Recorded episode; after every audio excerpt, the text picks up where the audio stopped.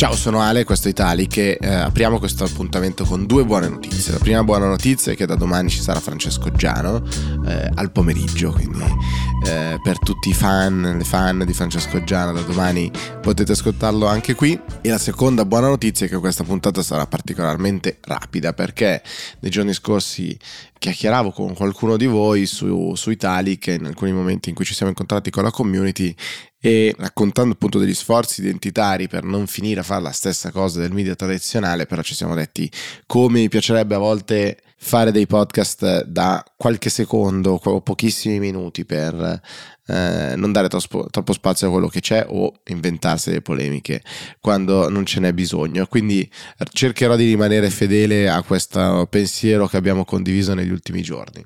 Cosa trovate sui giornali in, questi, in, queste ore, in questi giorni?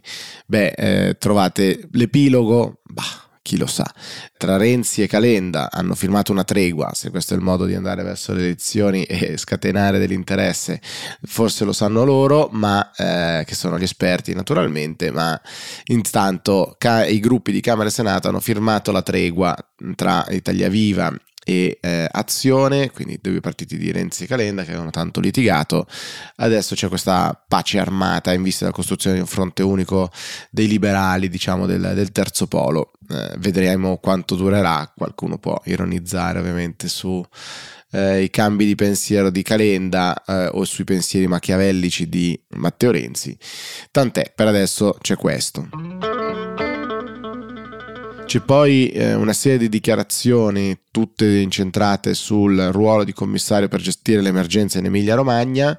Può essere Stefano Bonaccini, il governatore che è PD, oppure una persona scelta dal governo che ha un altro colore politico. Qualcuno di voi magari potrà dire: Ma come? Bisogna litigare anche in questi momenti sulle nomine? Beh, naturalmente sì, perché ma perché? Perché se le cose vanno bene bisogna, si vorrebbe prendersene poi credito, se le cose vanno male sarebbe bello avere qualcuno su cui scaricare le colpe e quindi la nomina eh, di Bonaccini non è immediata per eh, il ruolo di commissario dell'emergenza. Vedremo che cosa ne sarà se con una serie di dichiarazioni abbastanza standard, chi diceva non importa il nome, importa il metodo di lavorare, come dice Bonaccini, e eh, negazioni di veti politici di eh, Sul nome di Bonaccini, ma tant'è, vedremo quando il nome sarà ufficializzato chi effettivamente eh, la raccontava giusta e qual è la decisione presa. Il governo intanto di decisioni ne ha prese perché in Consiglio dei Ministri ha approvato il decreto di aiuti che sono quasi 2 miliardi di euro, quindi sicuramente un numero molto molto alto per bisogni molto alti. Ovviamente il Sole 24 ore ci dà una prima visione a 3.000 metri di che cosa c'è in questo decreto, lo divide in quattro grandi categorie, il 100% sulle villette per tutto il 2023, cioè il, il super bonus per i lavori di riqualificazione energetica e di messa in sicurezza degli immobili nei comuni dell'Emilia Romagna colpiti dalle alluvioni, e questo come prima, prima, parte c'è un fondo di 20 milioni per le scuole con esami di maturità ad hoc, 20 milioni di euro per garantire la continuità didattica, fondi per l'acquisto dei PC ai ragazzi che ne siano sprovvisti e possibile ripristino della didattica a distanza, lezioni ed esami da remoto anche per gli universitari. 3,5 milioni per interventi di ripristino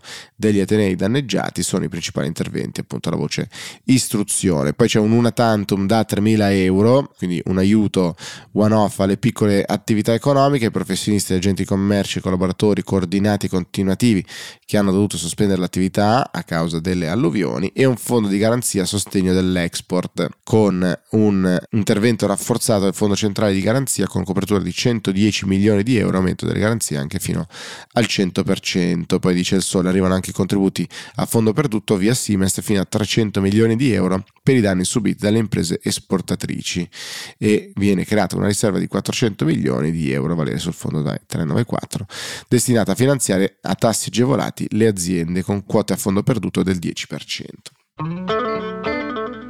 Questo per quanto riguarda la gestione eh, dell'emergenza, ma il Sole 24 Ore, pagina 4, ci dà anche un altro dato interessante, cioè dice catastrofi, in 10 anni 58 miliardi di danni. L'Italia paga il conto delle alluvioni, sul contribuente il 90% dei danni non assicurati, in Francia il 41% dei sinistri è coperto da polizze.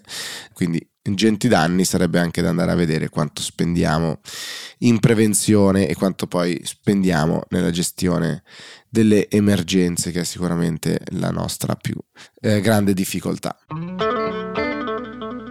L'altro tema centrale che non trova un epilogo ancora è naturalmente il PNRR. Tutti i giornali oggi danno contezza di un peggioramento delle conversazioni, delle comunicazioni fra Italia e Commissione europea, con una Commissione europea che a detta dei giornali appunto sarebbe sempre più stizzita, innervosita, spazientita dai ritardi italiani Fitto che prova a trovare il bando della matassa, il ministro Fitto, appunto ministro eh, che guida il PNRR e eh, trovate anche alcuni interventi delle regioni, ad esempio c'è il governatore del, del Friuli che dice il problema sono le diversità fra regioni e un piano scritto troppo centralizzato, oggi troppo difficile da riscrivere, quindi tocca dire, lavorare di ceselle, provare a modificare il modificabile. Si ha la sensazione che effettivamente si sia perso proprio momentum sul PNRR e che però ha eh, un, un enorme potenziale naturalmente, come sappiamo. Quindi è eh, il tema sul quale sicuramente bisognerà tenere gli occhi puntati nei prossimi giorni. Naturalmente sui giornali trovate anche molti approfondimenti di estera, eh, politica estera, eh, ovviamente le azioni ucraine per liberare i territori, alcuni sconfinamenti in Russia, eh, trovate, trovate, moltissimo, trovate anche l'intervento di Christine Lagarde della, della BCE sul Corriere eh, della Sera che parla della moneta unica, di quante cose ha fatto e delle difficoltà che deve affrontare la BCE. Ha ricordato la Lagarde diciamo, di aver preso potere alla BCE quando eh, sostanzialmente è arrivata la pandemia, doverla gestire e come il mondo ci sia cambiato sotto i piedi con, dopo anni di inflazione molto bassa, adesso anni di, o mesi insomma, di inflazione molto alta e la necessità di gestirla. Davvero una lettera interessante per chi la vuole leggere, la trova eh, sul Corriere quest'oggi. Noi ci sentiamo la prossima settimana, intanto vi lascio Francesco Giano. Ciao a tutti.